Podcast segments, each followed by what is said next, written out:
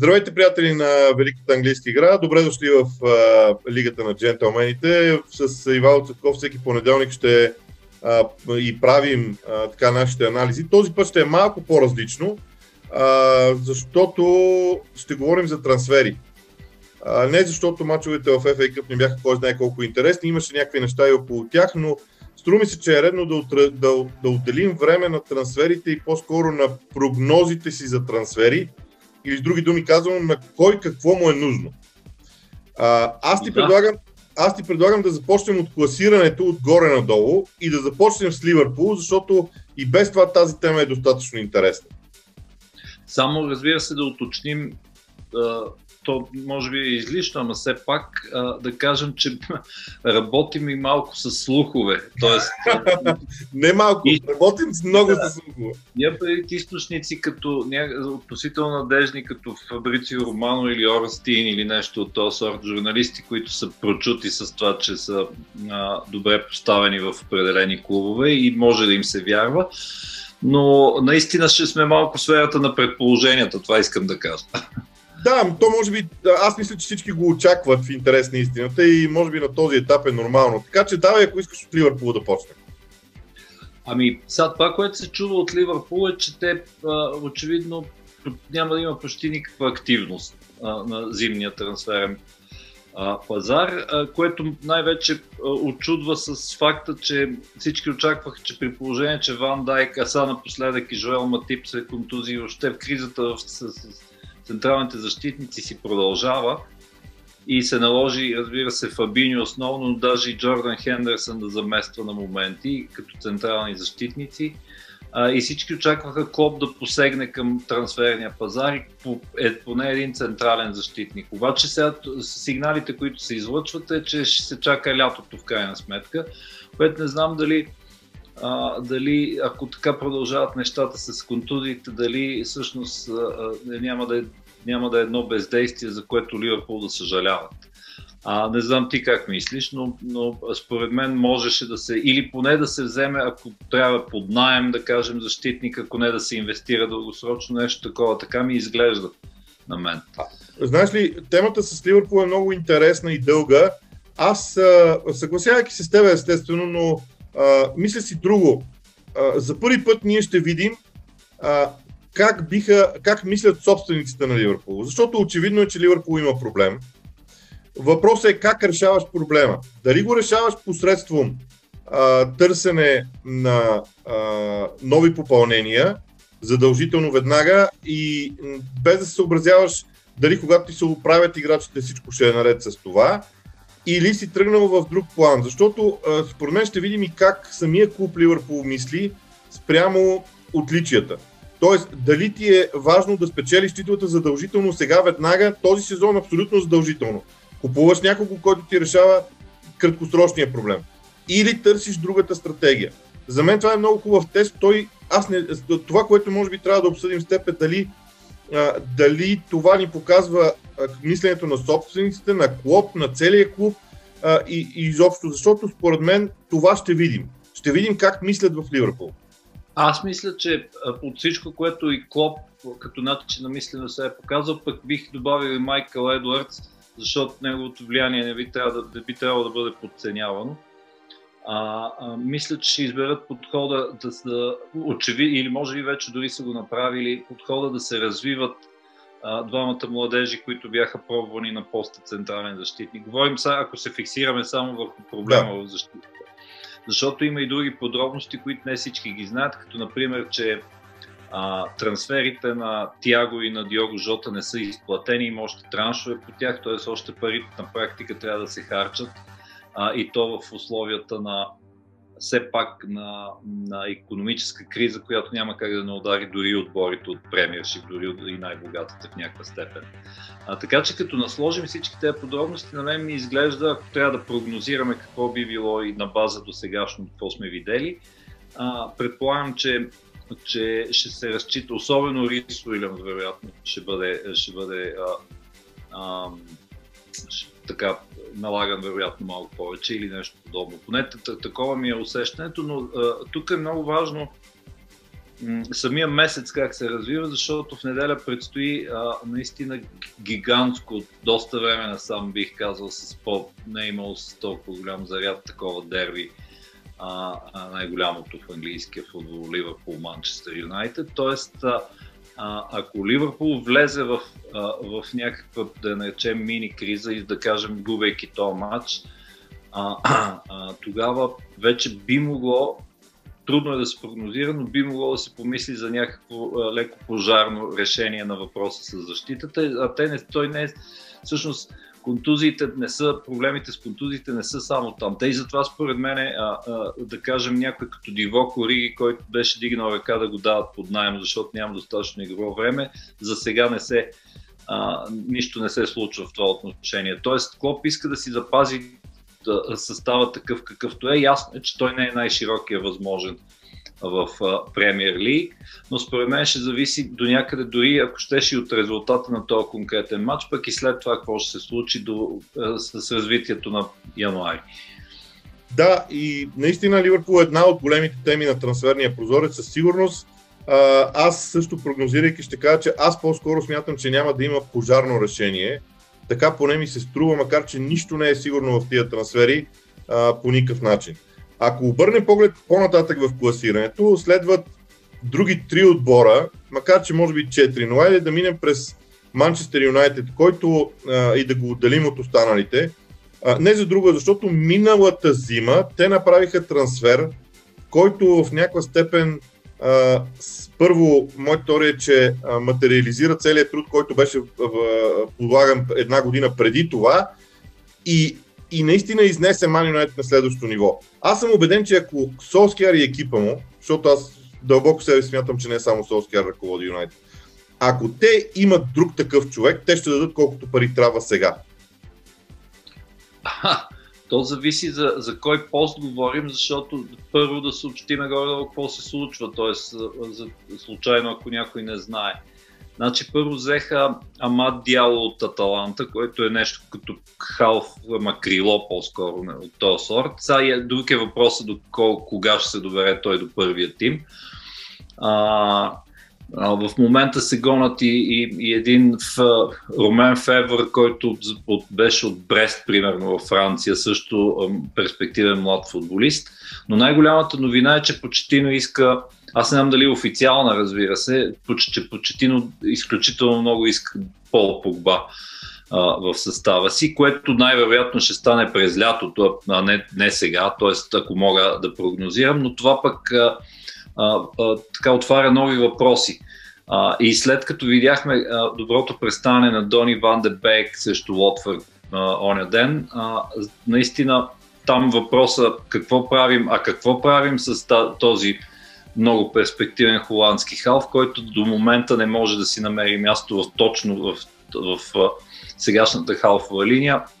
Оглавявана разбира се от Бруно, възхода на Скот, Скот Мактомини от по-задни позиции и, и Фред, който изведнъж така стана, как да кажа, мултифункционален хал.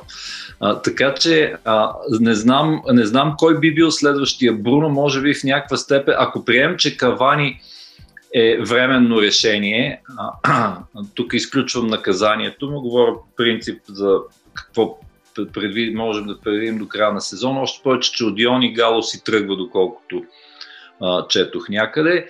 Тоест, може би трябва да се помисли за, може би трябва да се помисли за нов, да го наречем, още по-звезден а, а, нападател. А, защото се видя, че с Марсиал, някакси Марсиал като че ли не дава сигнали, че ще качи Юнайтед на онова ниво, на което те а, искат искат да се качат. Остават още въпроси. Какво става с Мейсън Гринот, примерно, в смисъл ще бъде ли налаган, няма ли. А, а освен това има казуси и с други футболисти. Това е след малко и при Арсенал ще го коментираме, че може би и при Челси. Смисъл, че как си, как се казва, тримваш а, отбора, т.е. урязваш излишното, така да се каже, т.е. разпродавайки или давайки под найем футболисти, които а, е, най-вероятно няма да ползваш, А и Б, те но, в повечето случаи, разбира се, са сърдити от това, че не получават достатъчно игрово време. За Юнайтед това са аржентинците Серхио Ромео и Маркос Роко, според мен си. И то вече даже има конкретни слухове къде в Аржентина ще се върнат. А, и евентуално да видим Бранда Уилямс, който не можа да се наложи като ляв бек. Има към него имаше интерес от Нюкасъл и от още един а, два отбора. Така че това също е въпрос, който седи пред Оле Гунар Солшар, но в момента, начина по който се развива Юнайтед, ме ми се струва, че няма нужда от никакви резки движения а, в специално през зимния трансферен прозорец. Да, и дори а, човек като се замисли, те са отбор във форма, а, няма нужда и да, а, и да махаш хора, защото в някакъв, в някаква степен си намерил баланса в а, представянето. Да не забравяме, че Юнайтед ще играе в Лига Европа на пролет. Тоест, там, както и да го говорим, без да искаме да омалуважаваме даден турнир, там съперниците са по-слаби, принципно, отколкото в Шампионската лига. Тоест, там ще имаш възможност да ротираш състава си. Така че пред Юнайтед предстоят много интересни серии. Да поговорим за Лестър и Тотнам, които са в топ 4. Аз не знам дали можем да ги обединяваме като теми за трансферите но честно да си призная, на мен техните отбори ми изглеждат уточнени и тук остава въпросителната има ли какво да добавят, като дори позиция на която да добавят, защото аз не съм сигурен, че примерно в Лестър си представям къде трябва да се надгради, в Тотнам къде трябва да се надгради. Не ги виждам просто, не друго. Не казвам, че вероятно, моят, вероятно проблема е при мен изцяло, но някак не го виждам как да стане. Ами, аз това, тук за Лестър съм почти, не почти, ами направо на, изцяло съм съгласен с тебе, че аз също, значи при Лестър големия въпрос беше да, да се мине през кризата с контузиите, те очевидно минаха през нея. Значи когато ти се върнат и когато и Союнджу зад ти е здрав, за Уилфред Ниди сто пъти сме казвали колко е ключов за средата на терена. Джеймс Мадисън в топ форма, в сравнение с други периоди. Юри Тилеманс на относително нов пост, но където се оказва още по-ефективен. Джейми Варли, чиято форма не спада вече не знам колко години, така че наистина, наистина там, освен това има достатъчно, има конкуренция, да кажем, между, по фланговете, имат достатъчно много флангови футболисти, че дори представи си Марк Олбрайтън, който вече е нещо като ветеран, всъщност е титуляр. А, а пък а, имаш там и в нападение, има и Йозе Перес и така нататък. Тоест има достатъчно а, футболисти, особено, а всъщност аз трябваше да почна отзад напред. Има и предостатъчно фулбекове, до степен до която да се чудиш кои трябва да са а, титулярните фулбекове на, при възхода на Джеймс Джастин особено които да, да са титулярните фулбекове. Така че аз не виждам Брена Роджерс какво би могъл да а, да иска. Дори сега като се, напълвам се да се сета, но не се сещам и дори някакъв по-сериозен слух около тях, което значи, че може би ги очаква един тих, да го наречем, трансферен прозорец. Що се отнася до Тотнам, там има една опция, която аз не знам дали, дали не мога да разгадая Мауриньо дали иска още да се възползва от нея и това е завръщането на Кристиан Ериксен, който очевидно не успя да се наложи а, в Интер и на практика все едно не е в състава, имам предвид а, в, все едно е извън състава на Интер Милан. А, и е ясно, че вероятно там можем да очакваме някакво развитие. А, а, иначе по начина по който са конструирани Тотнам, пък и между другото и вчера видяхме някои неща, окей, Марин, така нататък, нали, отбор на възможно най-низкото ниво, а, но дори и срещу, срещу тях видяхме няколко имена от тези, които идват отдолу в Тотнам, които, което означава, че а, все пак има там може да се търси нещо да се надгражда. Само Ориньо ясно, че не е, не е най- известен с това как развива млади футболисти, разбира се, предпочита да купува, но за момента не ми изглежда, че а, а, а пък имат и вноски по стадиона и тук да не влизаме в, в финансови анализи и така нататък. А, така че може би от тях да очакваме, т.е. да очакваме да не са особено активни. Да, освен това, в Тотнам има някакъв допълнителен потенциал, който аз го намирам за неотключен. Говоря за Гарет Бейл. Излишно е да говорим какво може да даде Гарет Бейл на Тотнам. За мен Деле Али е интересна, интересна тема, защото Мауриньо с много хора е постъпвал така. Той ги провокира, чака те да му отвърнат дори да му кажат, абе аз сега ще ти кажа на тебе кой, ти ли си прав или аз, и да покажат. И имам чувство, че за първи път видях някакви такива знаци при Деле Али вчера, по физиономията му, по яда, по, по дори тази чисто спортна злоба, която виждам в него. Така че аз в Тотнам намирам неотключен бъдещ потенциал, който ще чакам да видя дали Мауриньо а, ще може да го отключи, преди да говорим за бъдещи сделки. Мисля, че Деле Али сега, т.е. повече от вероятно е да остане през зимата и да се опита, разбира се, през пролета да се наложи. Между той направи един, поне два, се сещам, два силни матча в Лига Европа и въпреки това Мауриньо продължи някакси така да го да го остракира сякаш от, от отбора. Единствено тук да добавя само, че единственият слух по-сериозен, който вита е, че Валенсия искат а, а, Хари Уингс евентуално, но не се разбира под найем или да купуват. А, и, и там ще видим. Но все пак мисля, че Морино ще иска да запази тази широчина, която има, защото в халфовата линия Хари Уингс му е чудесна опция, ако трябва да ротира. Така, преминаваме през, към, към Манчестър Сити. Първо казвайки, че ако те спечелят двата си отложени матча, ще бъдат на първо място пред а, Ливърпул, но не е ясно дали ще са пред Ман Юнайтед, защото тук вече условностите са много важни. Обаче, в момента Манчестър Юнайтед има, а Манчестър Сити, извинявам се, има най-добрата защита с 13 допуснати гола. Това сме го повтаряли много пъти. Това, което днес ми се иска да отбележим още веднъж в контекста на бъдещи сделки, трансфери и така нататък, е, че те са отбелязали 24 гола в 15 мача. А, по-малко, отколкото всеки отбор в топ 10 момента в класирането. Окей, Масите имат по-малко мачове, един мач по-малко. Вероятно това би могло да промени съотношението спрямо някои отбори. Но дори и при това положение, головете са твърде малко от Мансити. И тук въпроса, какво наистина всъщност не достига на Ман Сити или изобщо не достига ли нещо или това беше някаква, някаква е, нещо, което 6 месеца Гвардиола правеше докато излезе като завършен ефект. Защото сега се питаме, има ли нужда Ман Сити от подсилване на човек като централния нападател, например? Точно така, ще да ти кажа, че отговора на този въпрос може да се даде с две думи и те са Ерлинг и Холанд. Обаче по всичко личи, че това такъв трансфер по-скоро как да кажа, грубо казано, отива за лятото някакси от само себе си, защото едва ли Дортмунд а, им е толкова, не им, да, да, да не кажа, че още не им е спешно. Между другото, като казах Дортмунд, забравихме при Юнайтед да, да споменем Джейдън Санчо, който е голямата цел, но и той според мен отива за лятото. А, така че аз не очаквам от Сити да направят кой знае какво. Видя се вече, т.е. Ви, ви, проблема с централния нападател се вижда при контузен Жезус, при Агуеро, който не е във форма и всичките варианти, които Пеп търси с някой път, трябва да признаем, доста успешно, но, да, но дали това е дългосрочното решение. Имам преди варианти, които търси с а, Халф в ролята на фалшива девятка, като например Кевин Дебройна срещу Челси и така нататък.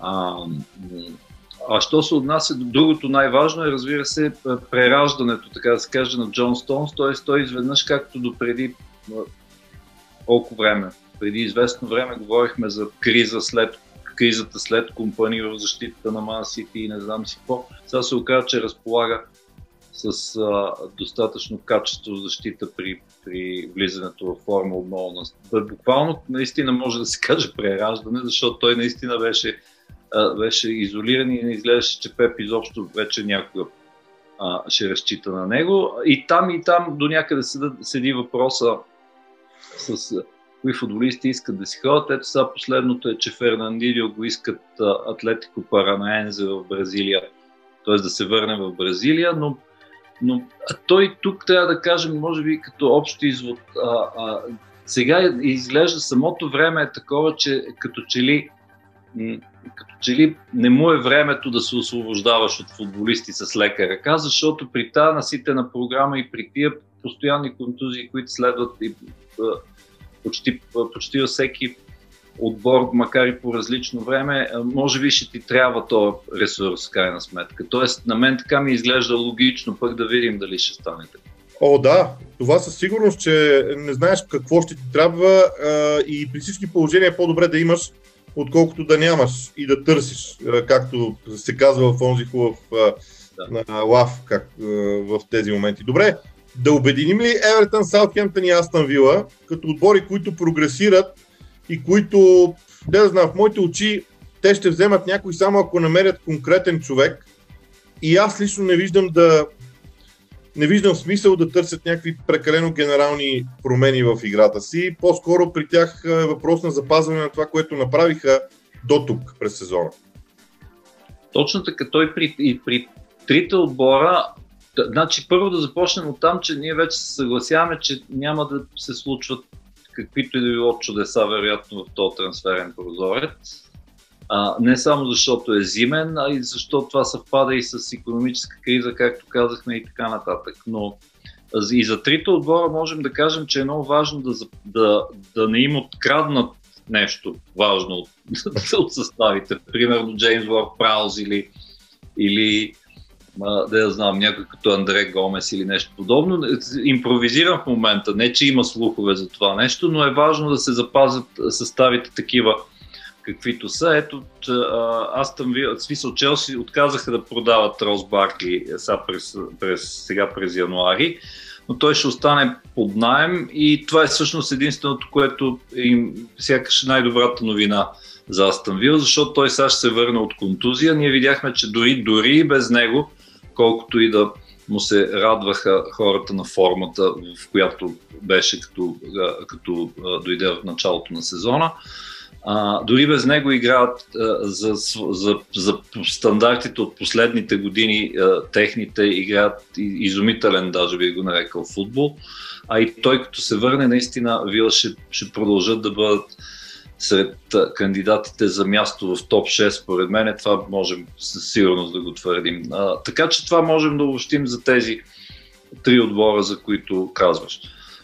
Да, аз съм категоричен в това отношение. Бих казал, освен това, че в контекста на това, което ти спомена. Значи, ако на тях тръгнеш да им взимаш актив, някакъв актив, който имат в съставите си, те ще го продадат толкова скъпо, че вероятно ще те откажат. А, говоря за някой, ако някой от по-богатите клубове тръгне. Давам пример. Ако ти тръгнеш да им искаш Джак Грилиш, аз там Вила ще поиска 120 милиона и ти просто няма да, го, няма да ги дадеш тези 120 милиона. Официално не се говори, но това се е случило с Манчестър Юнайтед вече, доколкото твърдат слуховете, разбира. Да, нещо, нещо такова ще да е. Така че според мен на всеки един, аз затова ги обединих тези три отбора. Сега, а, стигаме до, гледайки класирането, стигаме до Челси, където пак е много интересно. А, не за друго, защото може би там трябва да се отговори на няколко поредни въпроса, преди да се стигне до трансферите. Ние нон-стоп говорим за това. А, няма как да стигнем директно до трансферите без да отговорим на въпроса дали стратегията на Лампард, не самия Лампард, дали стратегията на Лампард работи и дали с нея ще се продължи, защото той може да, смени, може да остане и да смени стратегията си. А, дали нещо друго ще се случва? Дали някои трансфери се командват от клуба, а не от менеджера винаги? И на трето място, в крайна сметка, когато Челси са правили масивен зимен трансферен прозорец, защото аз се опитвам да се сетя, може би трябва да проверя, но, но не се сещам за такива трансфери зимата. Лятото, да, окей, но зимата не си спомням. Има един много, много шумен трансфер, може би най-шумния възможен от изминалото десетилетие и той се казва Фернандо Торес, той беше зимен трансфер да. 2010 година, но наистина от тогава насам не можем да кажем, че, че нещо, кой знае какво се е случвало през а, а, през януари. А, сега, а, понеже поставяш въпроса дали някой му, взима решението на, на Лампард, това никога в, в този клуб никога не е изключено, даже аз къде на шега, къде не съвсем, съм казвал, че според мен а, като се зададе някакъв ново прера, нова, нова инкарнация на Челси, т.е. която ще се инвестира, защото на собственик още не му е писнало и така нататък. Собственик според мен е много внимателно преглежда из цяла Европа какво има, какво е нашумяло и за колко пари и така нататък. И, mm-hmm. и, и така, тук визирам включително Тимо Вернер и Кай Хавер, защото напълно е възможно, понеже очевидно те бяха двете, най, двете най-нашумели имена в Бундеслигата а, до миналия сезон. А, и, и някакси това между другото и друг път, а, и друг път се е случвало, да не кажа, че то така започна цялата ера Абрамович и има някакви остатъци от това нещо а, и, и, и до ден днешен. А, сега Лампар дали ще смени стратегията, аз, аз мисля, че той разполага с ресурса, но, но, но някакси не успява, това вече много пъти е коментирано, не успява тактически да реши какъв е, какъв е как трябва да, да играе този отбор. А, и затова според мен експериментите ще продължат. Не вярвам това и преди сме го коментирали с тебе, не вярвам да го изгонат а, веднага, както обикновено биха направили. Стига, разбира се, този срив да не продължи, да кажем, още един месец без победа и тогава вече разговорът ще е друг. А той самия каза, че между другото като и то доста интелигентно изказване направи, каза, че това, че той е бил легенда като футболист, нищо не значи. Ако няма резултати, той ще приеме решението, естествено и така нататък. А, така че това можем да кажем за Челси. Що се отнася от трансферите, от, според мен е почти, почти 99% е ясно, че те няма какво, какво да правят през януари. А, най-чисто нов, чисто новия слух е за Дайоп Упамекано, който е от Лайпциг, защит, централния защитник, един от най-нашумелите в Европа, че в това било лятната, новата лятна цел. Има някаква логика, защото а, дори с идването на Тяго Силва се видя, че проблемите за защита далеч не са оправени. Да, аз освен това смятам, че Челси е един от клубовете, а, който, в който ще има много по-голямо значение сега през януари, дали ще могат да се освободят от някакви играчи. Например, а, и, то, е... и то не говорим за значими големи играчи, говорим за количество хора, които са в клуба, на които очевидно няма да се разчита в а, тази стратегия. А, и едва лятото да се купува. Аз не съм много сигурен, пак не съм го проверявал това нещо, а може би трябва а, да видя дали Челси не практикува това нещо вие през януари, да раздава играчи първо под найем, които после отиват.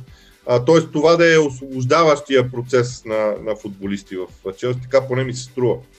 Вече се говори за Фикарио Томори, който се оказа пети там в редичката, пети избор на централен, за централен защитник. Даже конкретно за Нюкасъл се говори, но и за, на, за поднаем. Но, така че ако съдим по начина, по който са се държали до момента, може би, може би двама или трима наистина ще отидат под найем през този месец. Добре, на 10-та позиция в класирането стои Уест Хем. Ние за почти всички други отбори може да говорим с, а, а, така, с прогнози, но при Уест Хем наистина се случват конкретни неща. Те се освободиха от двама души, вече от а, двама души, което и то двамата са в предни позиции, което честно да ти призная, мен леко ме очуди, а, макар че аз не бих казал, че съм, че съм особено така впечатлен а, от а, Себастиан Алер, който беше, а, нито пък от Робърт Снотграс. Но все пак за 20 милиона продаваш Себастиан Алер, а, продаваш за неоповестена сума Робърт Снотграс, т.е. ти освобождаваш място за, за конкретен човек сякаш.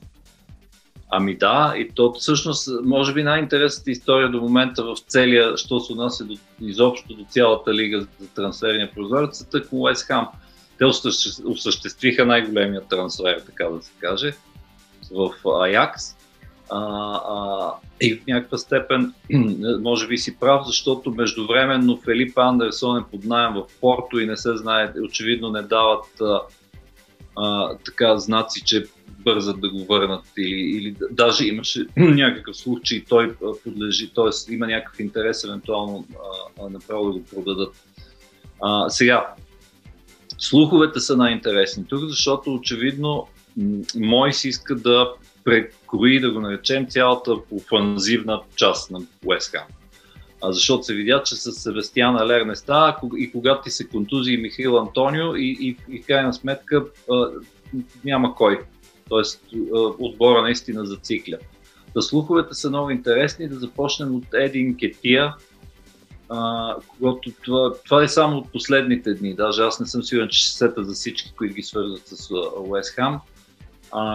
Един, който се казва Пат, Пат Сундада от някъде от френското първенство беше пак а, а, тук се мъчат да се сета за но няма да се сета. Един с африканско име също беше свързван, не много известен. А, и разбира се, а, разбира се, имаше още няколко, но мисълта ми е, че факта, че се трупат толкова слухове за кой какъв нападател, кой даже конкретно нападател ще се взима, означава, че можем да очакваме от там някакви новини в това отношение до края на месец. Да, централен нападател категорично, защото просто се видя, аз между другото съм много впечатлен от Дейвид Мой, защото той до такава степен налагаше Себастиан Алер а, и, и може би защото и а, така Антонио беше контузен, но а, аз бях изненадан от тази сделка като цяло, но ето, че мой си работи, но той категорично си търси централен нападател от а, а, така журналистите, които следят Арсенал внимателно там в Лондон, а, се смята, че един Кетия няма никакъв шанс да напусне Арсенал сега не и преди да бъде решен въпрос с Лаказет, който ще бъде решаван пак лятото. Освен това не е ясно какво ще стане с Балгън, който е другият, другия младеж под един кетия. Така че и там нещата са доста неопределени, но нямало, вероятно за един кетия няма да, да се говори за сделка. Може да се говори за найем в някакъв а, следващ период. И ние неусетно стигнахме точно до, до Арсенал, където голямата новина излиза, че Месут Юзил едва ли не в рамките на дни ще напусне клуба, като там слуховете са, че той се, той се е разбрал с шефовете на Арсенал да му се изплаща заплатата за следващите 3 години на равни вноски, така че да се освободят пари за Арсенал още сега. Тоест той да си вземе парите до края на сезона, но тази заплата да, си, да му се изплаща следващите 3 години, като по този начин дори финансовия ферплей се облегчава до някъде за, за Арсенал. А, те вече се освободиха от няколко футболисти, а, говори се за още няколко, които ще се освобождават, така че там процесът общо взето е това, което и ние сме казвали, че първо процесът ще е през вратата навън, преди да стане ясно дали ще има някой навътре. Ами така е, добре, хубаво. Разбира се, че трябва да се почне от Юзил. А не знам дали споменахме Фенербахче или го пропуснахме. Смисъл, не, за там, на, там, на там върват нещата. Имаше една снимка, една снимка на Месут Юзил и съпругата му, които, които пият кафе. Надписа отдолу беше пия хубаво турско кафе с прекрасната ми, еди, коя се извинявам се, забравих името й. А, и Юзил е облечен в а, анцук, който е с а, жълти кантове и шапка, която е в жълто и синьо. Да. Общо Между другото, жена му е, освен че разбира се, безкрайно впечатляваща на вид, една от най-големите турски актриси от сериали. Но няма значение това, между другото. А, така че да, можем да го очакваме този трансфер, особено при схемата, която ти очерта, а, защото така ще се облег... Така някакси това е решение за всички страни в някаква степен. Mm-hmm. Фенербахче се здобиват с световна звезда, техен човек, така да се каже, от турски происход. И Арсенал финансово с това разсрочване ще ги облегчи по някакъв начин и в крайна сметка самия Месут Озил ще започне да играе футбол, което не му се случваше тук в последната близо а, една година. А, ти вече спомена, че по принцип почина при Артета трябва да е да се освободим от ненужните. Това стана вече с Колашинът, който отиде в Шалки. Сега Сократи се забравих къде ще ходи, но и той, според мен, и той тръг, си тръгва. А, така че това трябва по някакъв начин да освободи а, място за, за налагане, за как да кажа, да продължи тази вече поред, новата младежка революция, която виждаме в някаква степен. И тук трябва да се кажат две неща. Едното е, че Уилиан до момента се оказва огромна грешка. Той сякаш няма нищо общо с футболиста, който и беше в Челси. Като най-големият проблем при Уилиан както повечето хора знаете, че заплатата му е твърде висока. Иначе ако беше просто с, как да кажа, с някакъв заместващ там по десния фланг, евентуално с ниска заплата, нямаше да е проблем, но това се превръща в проблем. А, и другия голям въпрос е, а, сега при, при изригването, даже ви го нарекал на Емил Смит Роу, а, трябва, трябва ли се още да основната цел в отбора е да се намери класически плеймейкър, т.е. творец, така да се каже, в средата на терена, защото в последните матчове от Челси насам а, Емил Смитро а, показва, че много е възможно той да бъде този футболист. Колкото и да твърдят, че е неопитен и че не знам си какво и така нататък. Тук е много трудно да се прецени. Според мен този въпрос ще се обмисля много по-сериозно през лятото. Сега не ми се вярва Арсенал да извадат а, някаква страховита сума за, за някоя, не, не знам, не мога да се сета дори кой би бил такъв класически плеймейк, който веднага да влезе и да свърши работа. Техният Бруно за удобство да, да го наричаме. А, а, и, и по-вероятно е а, Артета да продължи с, т.е. вече набрал инерция с а, този младежки фронт, да го наречеме, който би трябвало и да извади, да почне да вади отново най-доброто и от Обамеянг. Ами да Но всъщност ти кажи. А, аз леко се притеснявам от тезата с младежите, защото а, горчиви опит с Джак Уилшър е притеснителното. Значи Джак Уилшър, когато 2010 година влезе на сцената, имаше един сезон, сега ще заправя, ще греша кой точно беше, в който изигра 58 мача. Всички видяхме колко е добър. На следващия започнаха контузиите и всичко свърши. За мен трябва много внимателно да се работи с Смит Роу, категорично, точно, точно в този контекст, в никой, нито един друг. И поради тази, причина е много важно да видим какво ще се случи наистина с Уилям, защото той би трябвало да бъде този човек, който да играе на същата позиция и двамата да си я разделят тази позиция, като в определени моменти играе един и играе другия, но при Уилям просто нещата категорично не сработват до този момент. Един приятел се пошегува с мен онзи ден, каза, че а, за първи път вижда човек, който се опитва да повтори едновремешния стил на Димитър Бербатов, да играе футбол без да тича. Няма как да стане в, в Англия там. Само той го можеше това. Той го можеше и, и, затова, и затова той беше неповторим. Не искам да тръгваме в тази тема, някой да не си помисли нещо друго. Но идеята е, че а, просто защото аз много харесвам, харесвах начина по който Барбатов използваше този свой модел. Но Уилен не го може. Така че това ще е едно от важните решения. Днес а, е подписал нов договор а, един от централните защитници. Изобщо започва се... Роб Холдинг. Да, Роб Холдинг. Идеята е, че според мен започва един процес, който наистина е по-дългосрочен. Мисля, че а, лятото като че ли а, Артета се увлече в идеята да решава въпросите бързо, смятайки, че може да го направи. Смятам, че есента го отрезви, че няма как да ги направи бързо, да, да, да оправи бързо нещата. И сега започват малко по-внимателно и малко по-спокойно да работят, което за мен е, е плюс като цяло. Така че аз също не очаквам някакви значими сделки. А, освен изходящи сделки, всякакви изходящи съм склонен а, да, да, да, да, да видя като прогноза там в тия моменти. Добре, Лиц са в много странно състояние. Те отпаднаха от FA Cup и това е много тежък шок за Биелса, между другото. Но Лиц и Увърхемптън са два тима, които очевидно като стил на игра а, ние, ние можем само да им се възхищаваме, обаче резултатите, които се постигат, не са това, което може би комплиментите говорят за тези клубове. Не знам дали точно ги описах според теб. Ами, са, Лид са хит с начина по който играят, понякога даже, разбира се, безразсъдно, бих казал.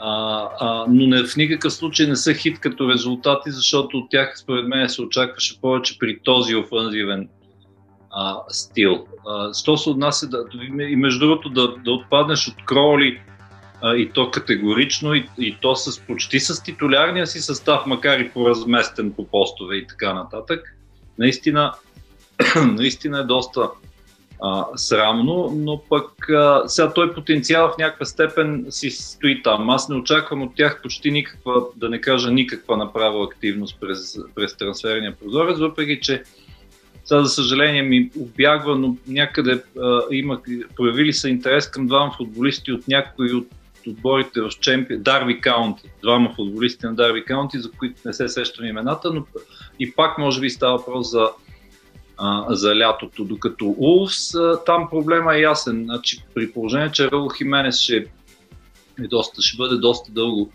контузен. Оказва се, че ако трябва въобще, понеже нали сме на вълна какво им трябва, Фабио Силва очевидно не е това, не е това решение или поне още не е, доколкото може да се види. Така че никой няма да се изненада, ако те посегнат към а, така да се каже, да, към портфейла, за да, за да евентуално да решат проблема с нападателя, защото, защото а, Улс играят хубав футбол, но и при тях а, а, на резултатите в някаква степен в някаква степен не идват, или поне не идват на нивото, което се очаква, въпреки че все пак победиха Кристал Палас.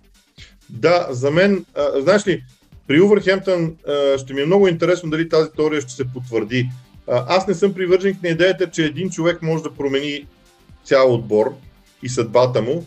Обаче при липсата на централен нападател в Увърхемптън наистина смятам, че такъв трябва да се вземе с характеристиките на Рул Хименес, а, за да може отбора да продължи да върви напред. Те очевидно мислеха, че с Раул Хименес и с а, м, резервни, много млади момчета, които да се учат от него, ще стане, но а, стават и такива контузии. Така че там това очевидно ще бъде целта.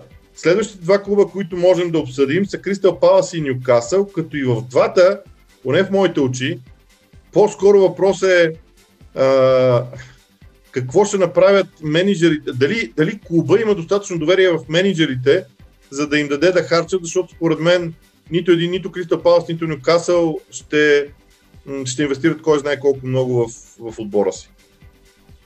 Да не кажа, че въобще според мен това са може би най-остеритетните два клуба, за които ще говорим, защото а, Палас и като някакси като нагласа, като културна нагласа, даже ако ще, ще го наречи мисловна или не знам как, са отбор, който се опитва с, с, с, така, с, минимален, с минимални разходи, грубо казано, да, да постига това, което постига, именно да се да, така да а, да кръжи около средата на класирането, грубо казано. А, що се отнася до Нюкасъл, там вече изрично беше казано, че бюджет за трансфери просто няма.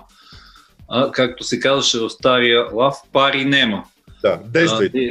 Така, действайте. Да, така е казал, грубо казано, грубо преведено, така е казал Майк Ашли. И това не е изненада, защото той в момента е в съдебна битка за това дали ще му да направи сделката с аудитите и така нататък. Там, се, там, както някой беше написал, там отиват основните фондове на Нюкасъл за, за адвокати и така нататък. А, така че за футболисти може би ще се почака. Как споменахме, че има няколко слуха за футболисти, които биха могли да бъдат привлечени под найем.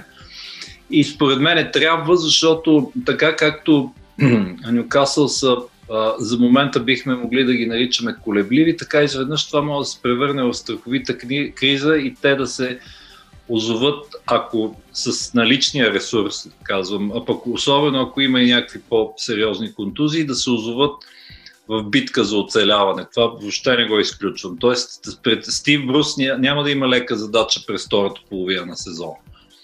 Да, и особено при всички тези а, странни неща, които се случват, отлагане на матчове, пренареждане на матчове и така нататък, а, по-гъвкавите клубове ще, ще имат успех. Добре, стигаме до битката за оцеляване. Там има пет отбора. Сега, Бърни смени собствеността си, но и двамата с теб прочетохме, че няма, не се планират някакви реки от а, финанси, които да потекат към отбора. А, на мен Бърни ми изглежда като клуб, който а, вероятно обаче може да добави нещо не за друго, а защото през лятото загуби твърде много играчи и сега ще трябва да се според мен ще трябва да се добави нещо. Още повече че за първи път този сезон виждам Шон Дайш толкова да, да променя идеята си. Той буквално научкваше в някакъв момент как да играе отбора. Така че аз там чакам наистина трансфери. Ами той има и логика, в смисъл колкото и до момента да ги няма конкретните сигнали, има логика това нещо да се случи, защото най-малкото, защото новите собственици, американците, трябва да някакси да се заявят по някакъв начин, още повече, че отбор им де-факто е замесен още от сега в битката за оцеляване, така че можем да прогнозираме, че би трябвало да има някакво раздвижване. Може би един по-ключов, други няколко по-периферни, нещо такова, но е, има логика а, да се инвестира. А, за разлика от, да кажем, отбор като Брайтън, който въпреки са една-две нови придобивки, които не променят облика на отбора, там като че ли отбора играе, сякаш се вижда потенциала да се, може би да се измъкне от, от, от, от, от кашата на оцелява, там борбата за оцеляване и така нататък. Така че и там, понеже ги споменавам, а, и там не очаквам да се случат кой знае а, какви неща. Още повече, че е, ресурса, все пак там а, собственика не е от арабски происход и не копае нефт в пустинята и така нататък. Така че, така, че там цяло, да, все още, така че там като цяло се подхожда наистина предпазливо в стил, както казахме, Кристал Палас. Да, аз за Бърни само ще добавя, че според мен трябва да има привлечени двама. Склонен съм да се обзаложа, че ще бъдат привлечени двама полузащитници, един вътрешен и едно типично крило, по-скоро в дясно. Така поне си мисля, защото да. такъв тип футболисти бяха загубени лятото. И сега, а, да, да чу се откъде да започнем, дали от Фулъм или от Уест Бромич Албиан, найде от Фулъм. А, когато Фулъм върви толкова добре напоследък, говоря като а, резултати, 4 мача без загуба са във Висшата лига, имат една загуба в 6 мача и то тези равенства бяха, а, загубата е също Ман Сити, равенствата са с Ливърпул, с Саутхемптън. Да. Много интересно дали би могъл и какво ще направи Скот Паркър. Дали ще разруши и ще променя това, което напипа, може би, за няколко месеца. Ами той го напипа, най-вече се видя срещу, поне за едно полувреме срещу Ливърпул, не срещу кой да е. Така че сега обстоятелствата ни предлагат а, чудесна възможност да видим за какво става въпрос. Имам, имам предвид следното, ако някой не е разбрал, че матч Астън Вила Тотнам в сряда няма да има, вместо него ще има матч Тотнам Фулъм, който беше отложен от миналата седмица. Това означава, че Фулъм ще играе през тази седмица и с Тотнам и с Челси. Тоест, това, това е, може би, най-добрият тест срещу, точно срещу тези отбори, които матчове, които се очаква поне на хартия, се очаква Скот Паркър да загуби. И сега да видим наистина тая про, новата, да наречем, проактивна тенденция или жилка в играта им, дали, ще би, дали би могла да се прояви и в каква, а, в каква степен. А, още повече, че все пак те са гости на Tottenham Hotspur Stadium, доколкото това все още има а, някакво решаващо значение. Тоест, колкото и да говорим за Тотнам, че са контратакуващ тим, едва ли, т.е. не мога да си представя как остават инициативата съвсем на Фулъм, въпреки че кой знае. Вече наистина да. не може да се прогнозира. Да. И за финал, не за финал, е, но поне Шефилд Юнайтед не са, аз лично от тях не очаквам нещо значимо, защото те са тръгнали по един друг път. Малко са в ролята на Норич от миналия сезон. А, и предполагам, че те ще повторят Норич във втората част от сезона, т.е. да си подготвят по-скоро отбора за чемпионшип за следващия сезон. Виждаме сега Норич какво прави във втората дивизия. Обаче е много интересно Уест Бромич Албиан. Може би това е дори един от най-интересните отбори, така че това ще е края. Уест Бромич Албиан, Сам Алардайс, какво точно, как точно и знаеш, и еретичният въпрос, а всъщност дали не може Сам Алардайс да бъде уволнен? Ами, той най-вероятно ще бъде уволнен, ако, ако за първ път не успее да, да изпълни своя, така, как се казва, коронен номер, именно да ги спаси. И то наистина не изглежда, нещата не изглеждат добре, не само заради загубата са за FA Cup, ами по принцип в, в, лигата. Под недобре имам предвид, че явно има нещо дълбоко сбъркано в отбор, който все пак вади ресурса за да направи хиксове с Ман Сити и с Ливърпул и след това срещу отбори, които би трябвало, грубо казано, са от тяхната черга, се е подлежи на, на на постоянни сривове или ако не постоянни, на много възможни. А, така че тук е, разбира се, трябва да обвържем и въпроса за трансферите, защото естествено, че сам да издигна ръка и каза, и каза, че без трансфери няма да стане тази работа, т.е. това със спасението. До сега аз не виждам някакви особени индикации, особен, предвид някои други обстоятелства, че китайски им собственик изглежда вече все по-незаинтересован, даже се говори, че иска да продава и то колкото се може по-бързо а, и прочие и прочие. Така че е много възможно а, той така грубо казано да ги изостави а, да ги изостави на произвола на съдбата в някаква степен и да се разчита само на, на личното, за да успеят да се спасат. Това не значи, че нямат шанс, разбира се, защото а, има още, ето, сега, зависимост от те, нещата, разбира се, са страшно зависими. Значи, ако Бърли инвестират, тогава изведнъж Уест Бром ще се окажат в, в, доста така голям, в, в голямо премеждие, защото изведнъж се предполага, че Бърли би, би трябвало да подобрят а, резултатите си. А що се отнася до Шефилд Юнайтед, имаше нещо много мило в това, как се зарадваха вчера на, на това, че са били Бристол за FA Cup. Сякаш от тук нататък не ще потекат едни, как да кажа, едни резултати, едно чудо и така и прочие и прочие. Имаше наистина нещо мило в това, но по-скоро а, някакси си личи, че, както и ти казваш, че вече мислят за живота в чемпионшип. Така е, да, и аз поне такова чувство оставам. Ще наблюдаваме всичко, което случва в тези 20 клуба. Дано да имаме момент в, през февруари, в който да направим една рекапитулация на трансферния прозорец. Мисля, че си заслужава, нищо, че предаването стана малко по-дълго от обичайното. Все пак всеки клуб си заслужаваше своята, а, своето време в случая. Добре, до тук с предаването. Разделяме се. Ще бъдем заедно в Лигата на джентълмените следващия понеделник отново в този формат. Иначе в вторник са отговорите на въпросите, в четвъртък е другия епизод и така нататък и така нататък, както обикновено сме процедирали. Довиждане от нас. thank you